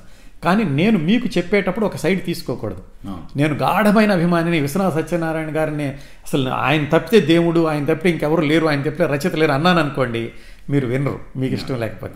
అలా కాకుండా విశ్వనాథ సత్యనారాయణ గారు చాలా కష్టం అన్నాను అనుకోండి వాళ్ళు వినరు. అలా కాకుండా నేను మధ్యలో నడుస్తానండి. నేను ఏ సైడు తీసుకోను ఉన్నది ప్రజెంట్ చేస్తా. మీరు డిసైడ్ చేసుకోండి. మీరు చలం. ఇప్పుడు ఇప్పుడు చెప్పండి. మీరు చలంలో మంచిని చూస్తారా? చలం రాసిన పుస్తకాలే చూస్తారా? విశ్వనాథ సత్యనారాయణ గారిలోనే పాషాణపాకం అంటారా? ఇలా తేలిగ్గా ఉన్న చూస్తారా? మీరు డిసైడ్ చేసుకోండి అని వదిలేస్తాను అనమాట అట్లా దాదాపు చేసిన అన్ని కార్యక్రమాలు కూడా నేను బాగా అనుభవించి ఆవాహన చేసుకుని చేసినవేనండి. ప్రతిదీ కూడా నాకు చాలా ఇష్టమైందని చెప్పొచ్చు. ఎక్కువ రెస్పాన్స్ వచ్చింది వాటికి. ఎక్కువ ప్రభావితమైంది మాత్రం ఎల్లాప్రగడ సుబ్బారావు గారి గురించి చాలామంది ప్రభావితులయ్యారు. గ్రేట్ గ్రేట్ సార్ మనం అన్నీ ఇక్కడే మాట్లాడుకుంటే మళ్ళీ మీ ఛానల్లో మాట్లాడి వినాల్సి చాలా ఉన్నాయి కాబట్టి. నేను మీ రీసెర్చ్ ఎలా చేస్తారో అది చూపిస్తా. అలాగే కాంతి గారితో కూడా ఒకసారి అందరినీ పరిచయం చేద్దాం. తప్పనిసరి. మీ ఇల్ని కూడా ఒకసారి చూపిద్దాం. తప్పనిసరిగా అండ్ బిఫోర్ దట్ ఈ అంటే ఈ ప్రాసెస్ తర్వాత జరగబోయే కన్క్లూజన్ ఏంటంటే మీరందరూ ఒకసారి కిరణ్ ప్రభు గారి టాక్ షోస్కి ఎడిక్ట్ అయితే మిమ్మల్ని ఎవరు కాపాడలేరు. ఎందుకంటే ఆ టాక్ షోస్ వింటూ రెస్ట్ ఆఫ్ లైఫ్లో మోస్ట్ ఇన్ఫర్మేటివ్ లైఫ్ నాకు దక్కింది ఈ టాక్ షోస్ వల్ల అనే ఫీలింగ్కి మీరు ట్రావెల్ అవడం మొదలు పెడతారు and please subscribe to his channel Kiran Prabha Kiran Prabha space మీకు ఎవరు కావాలంటే వాళ్ళ పేరు మీ కొడితే ఛానల్ పేరు Kiran Prabha Kiran Prabhas channel. Kiran Prabhas YouTube channel. అది అది మీరు సబ్స్క్రైబ్ చేయండి. చూడండి. నేను నా లైఫ్లో ఎంతో మంది గురించి ఎంతో గొప్ప విషయాలు తెలుసుకున్నాను. అదే అదృష్టం మీ అందరికి కూడా దక్కాలనే ఉద్దేశంతో ఈ ప్రోగ్రామ్ చేస్తున్నా. ఇప్పుడు ఇప్పటివరకు ఆయన ప్రోగ్రామ్స్ విన్న వాళ్ళందరూ అసలు ఇంత ఇన్ఫర్మేషన్ ఈయన ఎక్కడి నుంచి వస్తుంది ఎలా వస్తుంది ఏంటి? అసలు ఈయన ఎక్కడ కూర్చొని రాస్తారు ఎక్కడ రీసెర్చ్ చేస్తారు ఎక్కడ రికార్డ్ చేస్తారు ఇలాంటివన్నీ డౌట్లు ఉంటాయి కదా. అవన్నీ క్లియర్ చేయడం కోసం డబ్లిన్లో అమెరికాలో బే ఏరియాలో ఉన్న కాలిఫోర్నియాలో బే ఏరియాలో ఉన్న డబ్లిన్లో ఈరోజు వాళ్ళ ఇంట్లో ఉన్నాం మనం. అవన్నీ కూడా ఒకసారి చూద్దాం.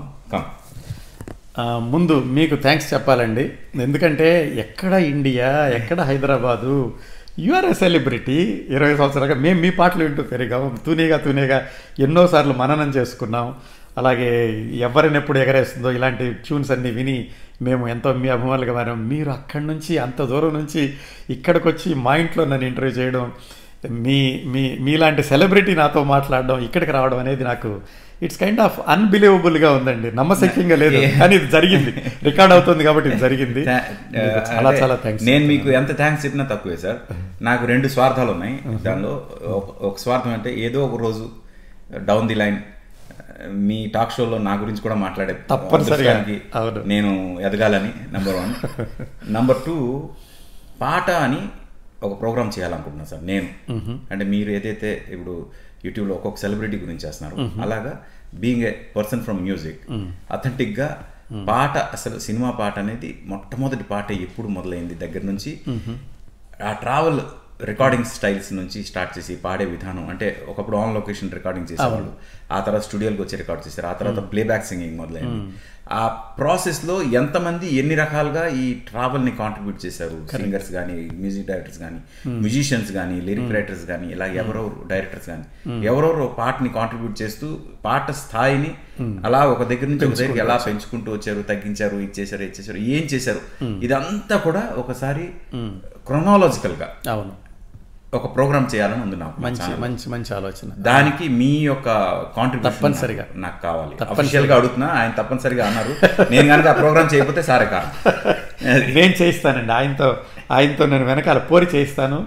నా పరిశోధన ఫలితం అంతా కూడా ఆయనకి చెప్తాను. అలాగే ఆయనకు కావాల్సిన పరిశోధన కూడా నేను చేసి పెడతాను మనందరి తరఫున. ఇది ఆయన కోసం నా కోసం కదండి. మనందరి కోసం. ఒక చరిత్రని ఒక పాట చరిత్రని నిక్షిప్తం చేద్దాం అనుకుంటున్న. పట్నాయక్ గారికి ఆర్పి గారికి మనందరం కూడా మద్దతు ఇవ్వాల్సిన అవసరం ఉంది. నా నుంచి పూర్తి సహకారం థ్యాంక్ యూ సార్ అది ఒక్కటి నాకు చాలు. తప్పనిసరిగా. యా ఎందుకంటే పాట ఇప్పుడు బాలుగారితో బాలుగారికి సంబంధించిన ఇన్ఫర్మేషన్ అంతా అయిపోయిందని నా ఫీలింగ్ కానీ ఇంకా చాలా ఇన్ఫర్మేషన్ ఉంది. ఉంది బాలుగారి. అలాగే కొన్ని ఇన్ఫర్మేషన్స్ ఎలా అంటే ఇప్పుడు మాయాబజార్కి సాలు రాజరావు గారు కంపోజర్ ఉమ్, కానీ ఘంటసాల గారి పేరు వచ్చింది. అవును. ఘంటసాల గారు ఎన్ని పాటలు చేశారు? రాజేశ్వరరావు గారు ఎన్ని పాటలు చేశారు? రాజేశ్వరరావు గారు చేసిన పాటలకి ఆయనకి ఎందుకు పేరు రాలేదు? ఇలాంటి ఇన్ఫర్మేషన్ చాలా నేను షేర్ చేయాలనుకుంటున్నాను. అవును. అవన్నీ మీ దగ్గర నుంచి వస్తాయి. యాక్చువల్లీ హాసం హాసం రాజా గారు. రాజా గారు అవును. ఆయన తోటి చాలా డిస్కషన్స్ చేసి చాలా విషయాలు ఆయన త్రూగా చేద్దామంటే ఆయనేమో ఆ టైంలో మా టీవీలో వర్క్ చేస్తూ. నేను ఒక దగ్గర వర్క్ చేసినప్పుడు ఆ ఛానల్ కోసమే నేను ఉంటాను. వేరేది చేయిస్తే అది నా సంస్కారం ఒప్పుకోదు అని ఆయన. అలా డిలే చేశారు తర్వాత అనారోగ్యం పాలయ్యారు తర్వాత ఈ రోజు మన దగ్గర లేరు. ఆయన దగ్గర ఉన్న ఇన్ఫర్మేషన్ మొత్తం ఆయనతో పాటు పోయిందని నా ఫీలింగ్. అలా పోకుండా ఉండాలి. అలాంటి ఇన్ఫర్మేషన్ ఉన్న వాళ్ళు ఎవరైనా ఉన్నా వాళ్ళ దగ్గర కూడా మీరు కొంత సేకరించి తప్పనిసరిగా. నాకు ఇస్తే నేను వెరీ గుడ్ తప్పనిసరిగానండి తప్పనిసరిగా. చాలా తేలిక కార్యక్రమం అండి తేలిక అంటే సోర్సెస్ అన్ని తెలుసు. మనకి ఇప్పుడు మీరు అడిగిన ఇన్ఫర్మేషన్ సోర్సెస్ అన్ని తెలుసు. Yeah, please. తేలిగ్గా మొబిలైజ్ చేయొచ్చు. Definitely. తప్పనిసరిగా చేద్దామండి. అలాగే సార్. అయితే ఇంటికి వెళ్దాం ఒకసారి ఇంటికి వెళ్దామండి. యా ఇది కిరణ్ ప్రభు గారి ఇల్లు డబ్లిన్లో. నేను ఇంతకు ముందు ఒకసారి వచ్చాను. బట్ ఈరోజు అఫీషియల్గా అందరినీ పరిచయం చేస్తూ ఈ ఇంటిని మీ అందరికీ చూపిస్తున్నాను Um, ఇది నా లైబ్రరీలో ఒక భాగం అండి. ఇవన్నీ కూడా ఇంగ్లీష్ పుస్తకాలు. సాధారణంగా నా కార్యక్రమాలు ఏంటంటే మీకు తెలుస్తుంది ఎక్కువగా బయోగ్రఫీస్ ఉంటాయి దీనిలోను. Biographies research books analysis books అవి ఉంటాయి. ఫిక్షన్ ఎక్కువ ఉండవు అనమాట ఒక భాగం మీకు చెప్పినట్టు ఇంకా లోపల నేను చూపిస్తాను. ఇవి తెలుగు పుస్తకాలు ఇవన్నీను. అలాగే ఇవి కూడా ఎక్కువ జీవి చరిత్రలు అవి ఉంటాయి. ఇంకా కావాలంటే ఇవండి కిందకి చూడండి. ఈ ఇన్ని వైట్ పేపర్ ఉన్నాయి కదా. ఇవన్నీ ఈ పది సంవత్సరాల్లో నేను రాసుకున్నటువంటి నోట్స్లు అండి ఇవి. కేవలం నోట్స్లు మాత్రమే స్క్రిప్ట్ కాదనమాట దాదాపు అప్పుడు స్క్రిప్ట్ రాసేవాడిని కాదు మళ్ళీ నోట్స్లు రాసుకుంటుండేవాడిని. ఇవన్నీ కూడా స్క్రిప్ట్లు నేను రాసినవి. అలాగే లోపలికి వెళ్దాం రండి. ఇంకో పార్ట్ ఉంది. ఇవి ఇవన్నీ రకరకాల ఆర్గనైజేషన్స్ ఆర్గనైజేషన్స్ వాళ్ళు. అది మా అబ్బాయి నంది అవార్డు వచ్చిందండి. రెండు వేల పదిలో బెస్ట్ డెబ్యూ డైరెక్టర్ కింద. తొమ్మిదిలో రిలీజ్ అయింది. కరెక్ట్. తొమ్మిదిలో. వచ్చింది. పదిలో రిలీజ్ అయింది అది. ఇవన్నీ కూడా రకరకాల ఆర్గనైజేషన్స్కి వెళ్ళినప్పుడు. మీరు ఇంకా కొన్ని జ్ఞాపకాలు చెప్పానంటేనండి చిన్న చిన్న చూస్తే భలే ఉంటుంది. ఇది ఈ వినాయకుడు చూడండి. అది పట్నాయక్ గారని ఒరిస్సాలో ఉంటారు. ఆయన పేరు ఆనందరావు పట్నాయక్. మంచి కథా రచయిత. ఆయన ఎప్పుడూ కలవలేదు. కానీ మంచి మిత్రుడు. ఆయన గొల్లపూడి మారుతిరావు గారు వెళ్ళినప్పుడు నాకు ఇవ్వమని ఇచ్చారనమాట బరంపురంలో సో ఆయన లేరు ఇప్పుడు ఆయన జ్ఞాపకార్థం అక్కడ ఉండింది. ఇది చిన్నది. రావూరి వెంకట సత్యనారాయణరావు గారని సినిమాల్లో పాటలు మాటలు రాశారు. వాళ్ళ అమ్మాయి. ఆవిడ జ్ఞానప్రసూనాంబ గారని ఆవిడ మమ్మల్ని చూడడానికి వచ్చినప్పుడు ఆవిడ ఇచ్చారు ఇలా ప్రతిదానికి కూడా ఒక కథ ఉంటుందండి. సాక్షుల్లో ఎలా అయితే ఒక కథ ఉంటుందో ఇంట్లో ప్రతిదానికి ఒక కథ ఉన్నట్టుగా ఉంటుంది. ఇది రెండు లోపలికి మా పెద్ద అబ్బాయి తన పిల్లలు అండి వాళ్ళు అది ఎప్పుడో ఎవరో ఇక్కడికి వచ్చినప్పుడు మేమిద్దరం మా ఇంటి పక్క పార్క్లో ఉంటే వాళ్ళు తీసే తీసి ఆ ఫోటో చేయించి ఇచ్చారనమాట ఇవి నా గురించి ఈనాడులో రెండు వేల నాలుగులో వచ్చిందండి ఈనాడు సండే ఎడిషన్లోను. నా జీవిత చరిత్ర అంతా రామిరెడ్డి గారని ఆయన రాశారనమాట ఇదేమో విజయబాబు గారు అని చెప్పాను కదా. ఆయన మా ఇంటికి వచ్చినప్పుడు చూసి తను చేసే పనులన్నీ కైకలూరులో కాంతి అని ఆయన ఆర్టికల్ రాశారు ఆంధ్రప్రభలో ఆయన మా నాన్నగారండి. ఆయన నా ఇన్స్పిరేషన్. ఎవరేం చెప్పినా విను నువ్వు చేసేది చేసేసాయి అనే అనేది. ప్లస్ చదువు యొక్క విలువ గమనించి అప్పుడు మా అందరికీ కూడా చదువులు చెప్పించి అలా చేసింది ఆయన. ఇదంతా కిచెన్ ఆ మూలంతా కూడా ఆవిడ సామ్రాజ్యం. కాంతి గారు అంటే కిరణ్ ప్రభు గారు ఎప్పుడు చెప్తారు? ఈరోజు అఫీషియల్గా కూడా చెప్పారు ఆన్ రికార్డ్స్ మీరు లేకపోతే ఆయన లేరని. మీ కాంట్రిబ్యూషన్ లేకపోతే ఆయన ఆయనది ఏమీ లేదని. మీరు ఆయన గురించి ఏం చెప్తున్నారు? జీవితం అంతా ఇంకా ఆయనతోనే మొదలైందండి. పద్నాలుగో సంవత్సరంలో పెళ్ళి చూపులు అయ్యి పదిహేనో సంవత్సరంలో పెళ్ళయింది. అప్పటికి నాకు ఇంకా లోకం అంటే ఏంటో తెలియదు పెళ్ళైన తర్వాతే లోకం అంటే ఏంటో తెలిసింది. సాహిత్యం అన్న అది పరిచయం అంతా ఆయన అయింది. అందుకని అంతా ఆయనే అని చెప్తాను నేను. మీ మీరు పరిచయం అవ్వకముందే ఆయన పేరులో కిరణ్ అని వచ్చినందుకు ఆ కిరణ్ ఎవరు అని మీరు ఎప్పుడు ఆయన అడగలేదా? లేదండి. లేదండి. మీకు వేరే కిరణ్మయి మీద మీరు మనసు పడ్డారా ఆ కిరణ్ పేరు పెట్టుకున్నారు అని జలస్ ఫీల్ అవడం అలాంటివి ఏం లేవు? లేదండి. ఎందుకంటే అప్పటికి నాకు ఇంకా అసలు సాహిత్యం గురించి తెలుసుకునే వయసు కాదు పెళ్ళి కుదిరేసరికి. అందుకని అసలు అలాంటి ఆలోచనే రాలేదు. ఆ తర్వాత కొన్ని సంవత్సరాలు అయిన తర్వాత చెప్పారనమాట నేను ఇలా పెట్టుకున్నాను అని చెప్పి. అందరూ అడిగేవాళ్ళు మీ పేరు పెట్టుకున్నారంటే "ఆ, నాకు తెలియదు అంతకుముందే ఉండేది అని చెప్పేదాన్ని. కానీ ఎప్పుడు జలస అంటూ ఫీల్ అవ్వలేదు. ఎందుకంటే ఒక నమ్మకం. అంతే. ఆయన్ని నమ్మకపోతే మీరు ఎవరిని నమ్మలేరు ప్రపంచంలో. ఆయన అంటే ఆయన టాక్ షోలో ఏ సంస్కారం ఉంటుందో ఆయన బేసిక్ క్యారెక్టర్లు కూడా అదే సంస్కారం చూసిన అతి కొద్ది మందిలో నేను ఒకడిని. అందుకు నేను చెప్పగలను. అయితే మీరు యాజ్ ఎ బెటర్ హాఫ్ ఆయన గురించి ఒక్క మాటలో చెప్పాలంటే ఏం చెప్తారు? ఆయన అందరికీ స్ఫూర్తినిచ్చే మనిషి అని నమ్ముతానండి. ఆయన చెప్పే ప్రతి మాటలో నిజాయితీ ఉంటుంది. సో ఆయన చెప్పిన మాట ఎవరైనా వింటే వాళ్ళు స్ఫూర్తి పొందుతారు అని తెలుసుకుని ఎక్కువ గర్వపడుతూ ఉంటాను. కౌముది మ్యాగజైన్కి ఓ రకంగా మ్యాక్సిమం కాంట్రిబ్యూషన్ మీరే చేస్తున్నారు. దానికి సంబంధించి ఏదైనా మీ మీరేం చెప్పాలనుకుంటున్నారు? ఎందుకంటే దానివల్ల మీకు ఒక్క పైసా ఆదాయం లేదు అని నాకు తెలుసు. ఎలాంటి ఆర్థిక ఇవి లేకుండా ఎక్స్పెక్టేషన్స్ లేకుండా మీరు అది చేస్తున్నందుకు మీరు ఎలా ఫీల్ అవుతున్నారు? కౌముది అండ్ అండ్ ఒక హాబీ లాగా అది ఇప్పుడు ప్రపంచం అంతా చదువుతున్నాము అని చెప్పినప్పుడు కలిగే ఆనందం వేరుగా ఉంటుంది. అందుకని లాభాపేక్ష లేకుండా చేస్తున్నామన్న ఆలోచన అనేది రాదు. దాని గురించి అందరూ చెప్పినప్పుడు వాళ్ళ మాటలు వింటున్నప్పుడు వచ్చే సంతృప్తి మాకు ఇది అనిపిస్తుంది. అంటే ఫైనాన్షియల్ కాంట్రిబ్యూషన్ ఉంటే బాగుంటుంది అనే ఫీలింగ్ ఎప్పుడైనా మీకు వచ్చింది? అంటే కాంట్రిబ్యూషన్ అంటే కాంట్రిబ్యూటర్స్ ఎవరైనా ఉంటే ఉంటుంది బాగుంటుంది అనే ఫీలింగ్ మీకు ఎప్పుడైనా వచ్చిందా? అస్సలు లేదండి. ఫైనాన్షియల్ అనేది అసలు మా ఇద్దరికి ఆలోచన లేదు. మనం ఇచ్చేది వాళ్ళు ఫ్రీగా చదువుతున్నారు సంతోషపడుతున్నారు అన్నదే హ్యాపీగా అనిపిస్తుంది. మీరు తెలుగు సాహిత్యానికి ఎంత సేవ చేస్తున్నారో అనేది మీకు తెలియదు అవతల వైపు ఈ సాహిత్యాన్ని ఆస్వాదిస్తున్న తెలుగు ప్రేక్షకులందరికీ తెలుగు చదివే వాళ్ళందరికీ తెలుసు. అందుకు మీకు ప్రత్యేకంగా వారందరి తరపున నేను రిప్రజెంట్ చేస్తూ థ్యాంక్స్ చెప్తున్నా. Thank you very much madam. చాలా కృతజ్ఞతలండి. Yeah thank you yeah yeah will go to the tour balance tour sir మీరు టాక్ షో ఎక్కడ రికార్డ్ చేస్తారు? ఎక్కడ మొత్తం రాసుకుంటారు? ఇది రాసుకునే ప్లేస్ అండి. ఇది నా ప్లేస్ అనమాట ఇక్కడ కూర్చుంటాను. సాధారణ చూసుంటారు. కౌముది కుటుంబంలో అని కొన్ని ఫోటోస్ నేను ఇక్కడ కూర్చుంటే వచ్చిన మిత్రులందరూ ఇక్కడ ఉన్నాయి ఫోటో ఒకటి. అవునవును. ఇప్పుడు ఇది అయ్యాక మీతో ఫోటో తీయించుకుంటాను యా. ఇక్కడ కూర్చొని రాసుకుంటాను. మీకు ఇంకోటి ఇలా ఉంటుందండి. ఇది ఎంత శుభ్రంగా లేదని అనుకోవద్దు. దానిలో knowledge ఉంది. ఇన్ఫర్మేషన్ ఇలా అనగానే చేతికి అందేలాగా ఉండాలన్నమాట. ఇవన్నీ ఇదిగో నోట్స్ ఇలా ఉంటాయి. ఏం అర్థం కాదనమాట రాసుకునేటప్పుడు. నేను రీసెర్చ్ చేసేటప్పుడు ఇదిగోండి ఇలా రాసుకుంటాను అన్ని. అంటే లైక్ ఇన్ఫర్మేషన్ కావాలంటే ఇది నాకు మాత్రమే అర్థమవుతుంది. ఇది ఎవరు? లక్ష్మీ రాజ్యం గారి గురించి చేసినప్పుడు ఆ సినిమాలన్నీ ఎప్పుడు రిలీజ్ అయినాయి ఆ డేట్స్ అన్నీ కూడా ముందు కన్ఫర్మ్ చేసుకుని అలాగే ఇవన్నీ ఎవరు? షేక్ షబ్నం ఇవ- ఇలాంటివన్నీనండి ఇట్లా ఈ నోట్స్లన్నీ రాసుకుంటామంటే కె. రామ్నాథ్ గారి గురించి ఎవరన్నా ఇంటర్వ్యూ చేసినప్పుడు. అలాగే మీకు ఇప్పుడు ఒక చాలా అద్భుతమైన నిధిని చూపిస్తాను. చాలా మందికి అనుమానం. మీకు పాత పత్రికలు ఎక్కడ వండి ఎక్కడి నుంచి వచ్చినాయని ఇది ఎవరికి చూపించలేదండి. మీకు చూపిస్తున్నాను. పట్నాయక్ గారు మీరు స్పెషల్ కాబట్టి ఇదిగోండి ఇక్కడ ఉన్నాయండి మొత్తం దాదాపు రెండు వందల సంవత్సరాల చరిత్ర దీనిలో ఉందండి.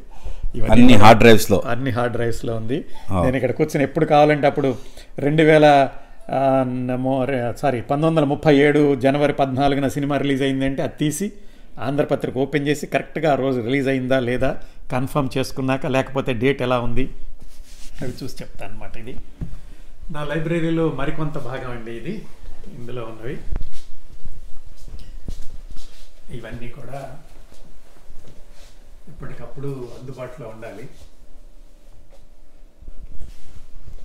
అట్లాగే నేను చాలామందికి నేను పంతొమ్మిది వందల ఎనభై నాలుగు నుంచి పల్లకి అనే పత్రికలో రాసేవాడిని అండి చాలామంది అలా గుర్తుపెట్టుకున్నారు పల్లకిలో రాసింది మీరేనా అని. ఇవన్నీ కూడా పల్లకీలో వచ్చినవండి అప్పట్లో ఎనిమిదేళ్ళలో వచ్చినటువంటి ఒక నాలుగైదు వందల కవితలు అనమాట అందరూ కూడా ఇవన్నీ ప్రేమ కవితల కిరణ్ ప్రభా మీరేనా అని అడుగుతుంటారు ఇప్పటికి కూడా మొన్న ఎవరో ఒక ఆయన అన్నారు మా అన్నయ్య చెప్తున్నారండి మీరు ఆయనకి పంతొమ్మిది వందల ఎనభై నాలుగు నుంచి తెలుసట అని. ఇవన్నీ పల్లకీలో వచ్చినాయండి.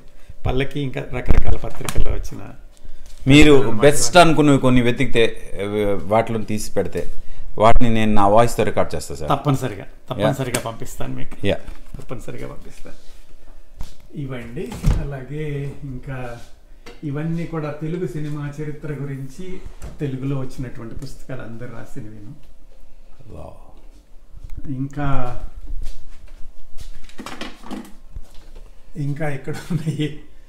మీకు శాస్త్రి ఇదిగోండి ఈ లోపల చూస్తే ఇవన్నీ సిరివెన్నెల గారితో నేను మాట్లాడినటువంటి ఆడియో క్యాసెట్లు అండి అవన్నీ. దాదాపు ఒక అరవై డెబ్బై ఉంటాయి అనమాట వాటిని డిజిటైజ్ చేయడానికి ప్రయత్నిస్తున్నాను ఇంకా. ఇవి ఇంకా ఇక్కడ కొన్ని ఉన్నాయండి. ఇవన్నీ కూడా ఏంటంటే రాబోయే టాక్ షోస్ గురించి చేయాల్సినవండి ఇవన్నీను. అందుకే వరసలో వరుసలో పెట్టుకుంటాను అనమాట నెక్స్ట్ చేయాల్సినవి ఇంకా ఈ పుస్తకాలండి ఇంకోటి చూపిద్దాం. ఇంకా లైబ్రరీ గ్యారేజ్లో ఇంకా బోల్డ్ ఉన్నాయండి. ఇందులో పట్టిన అన్ని కూడా గ్యారేజ్లో పెట్టాను అనమాట సో ఇది ఇదేమో మా అబ్బాయికి వెన్నెల సినిమాకి తను కో డైరెక్టర్గా చేసినప్పుడు ఈవి గారు ఇస్తుంది. అది నంది చూపిస్తాను. మీరు సినిమా వాళ్ళు కదా నంది చూపించడం చాలా ఇది నంది అవార్డ్ అండి. బెస్ట్ డెబ్యూ డైరెక్టర్ వచ్చిన debut director and by the way Suman next ఫిల్మ్కి సినిమాకి నేను మ్యూజిక్ చేస్తున్నాను చేస్తున్నారు. చాలా ఇది ఒక అపురూపమైనటువంటి సందర్భం అండి. మీరు మా ఇంటికి రావడం. మా అబ్బాయి సినిమాకి మ్యూజిక్ చేయడం ఆల్రెడీ మూడు మూడు ట్యూన్స్ ఇవ్వడం అది. ఒకటే మిస్ అవుతున్నాను అంటే శాస్త్రి గారు రాయాల్సిన పాటలు. శాస్త్రి గారు రాయాల్సిన. అవి ఇప్పుడు వేరే ఎవరు రాస్తారో తెలియదు బట్ డెఫినెట్గా మంచి ఆడియో అయితే చేసే ప్రయత్నం చేస్తాం. చూద్దాం let's hope for the best and thank you sir ఫ్రాంక్గా ఇంత మంచి ఇంటర్వ్యూ వస్తుందని నేను ఎక్స్పెక్ట్ చేయలేదు. నా బేసిక్ టార్గెట్ ఏంటంటే కిరణ్ ప్రభా టాక్ షో వినని వాళ్ళు ఎవరైనా ఉంటే వాళ్ళు కూడా ఈ టాక్ షోస్తో ఎడిట్ అవ్వాలి. అనే ఒకే ఒక స్వార్థంతో నేనేదైతే నాలెడ్జ్ గెయిన్ చేసుకున్నానో నాకేదైతే పర్సనాలిటీ డెవలప్మెంట్కి హెల్ప్ అయిందో ఆ టాక్ షోస్ ద్వారా. అది అందరికీ హెల్ప్ అవ్వాలి అనే ఉద్దేశంతో చేసిన ఎపిసోడ్ ఇది. ఈ రెండు ఎపిసోడ్లు చూసిన తర్వాత మీ టాక్ షోస్ వింటూ జనం ఎంతోమంది ఇన్స్పైర్ అయ్యి నెక్స్ట్ లెవెల్కి మీ మీ టాక్ షోస్ వెళ్ళాలని నాకు తెలుసు మీరు రెవెన్యూ పరంగా ఏమి ఆలోచించట్లేదు ఆ టాక్ షోస్ నుంచి అని.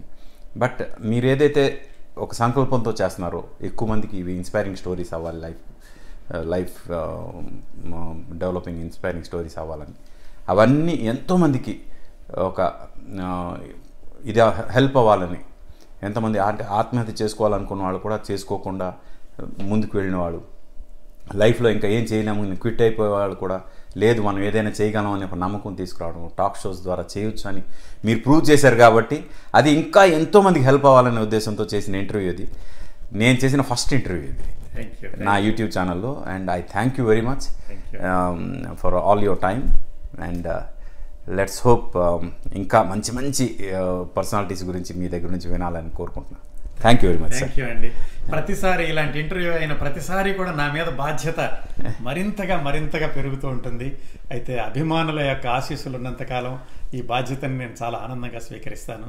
ముఖ్యంగా నాకు ఎప్పటికీ నమ్మలేకుండా ఉన్నాను మీరు ఇండియా నుంచి ఇంత దూరం వచ్చి మా ఇంటిని పట్టుకుని ఇక్కడికి రావడం అనేది చాలా అరుదైన సందర్భం. బహుశా జీవితంలో ఇలాంటి క్షణాలు ఎక్కువసార్లు రావండి. కొన్నిసార్లు వస్తుంటాయి. Let us cherish this moments thank you very much thank you sir thanks for your time నమస్తే థ్యాంక్ యూ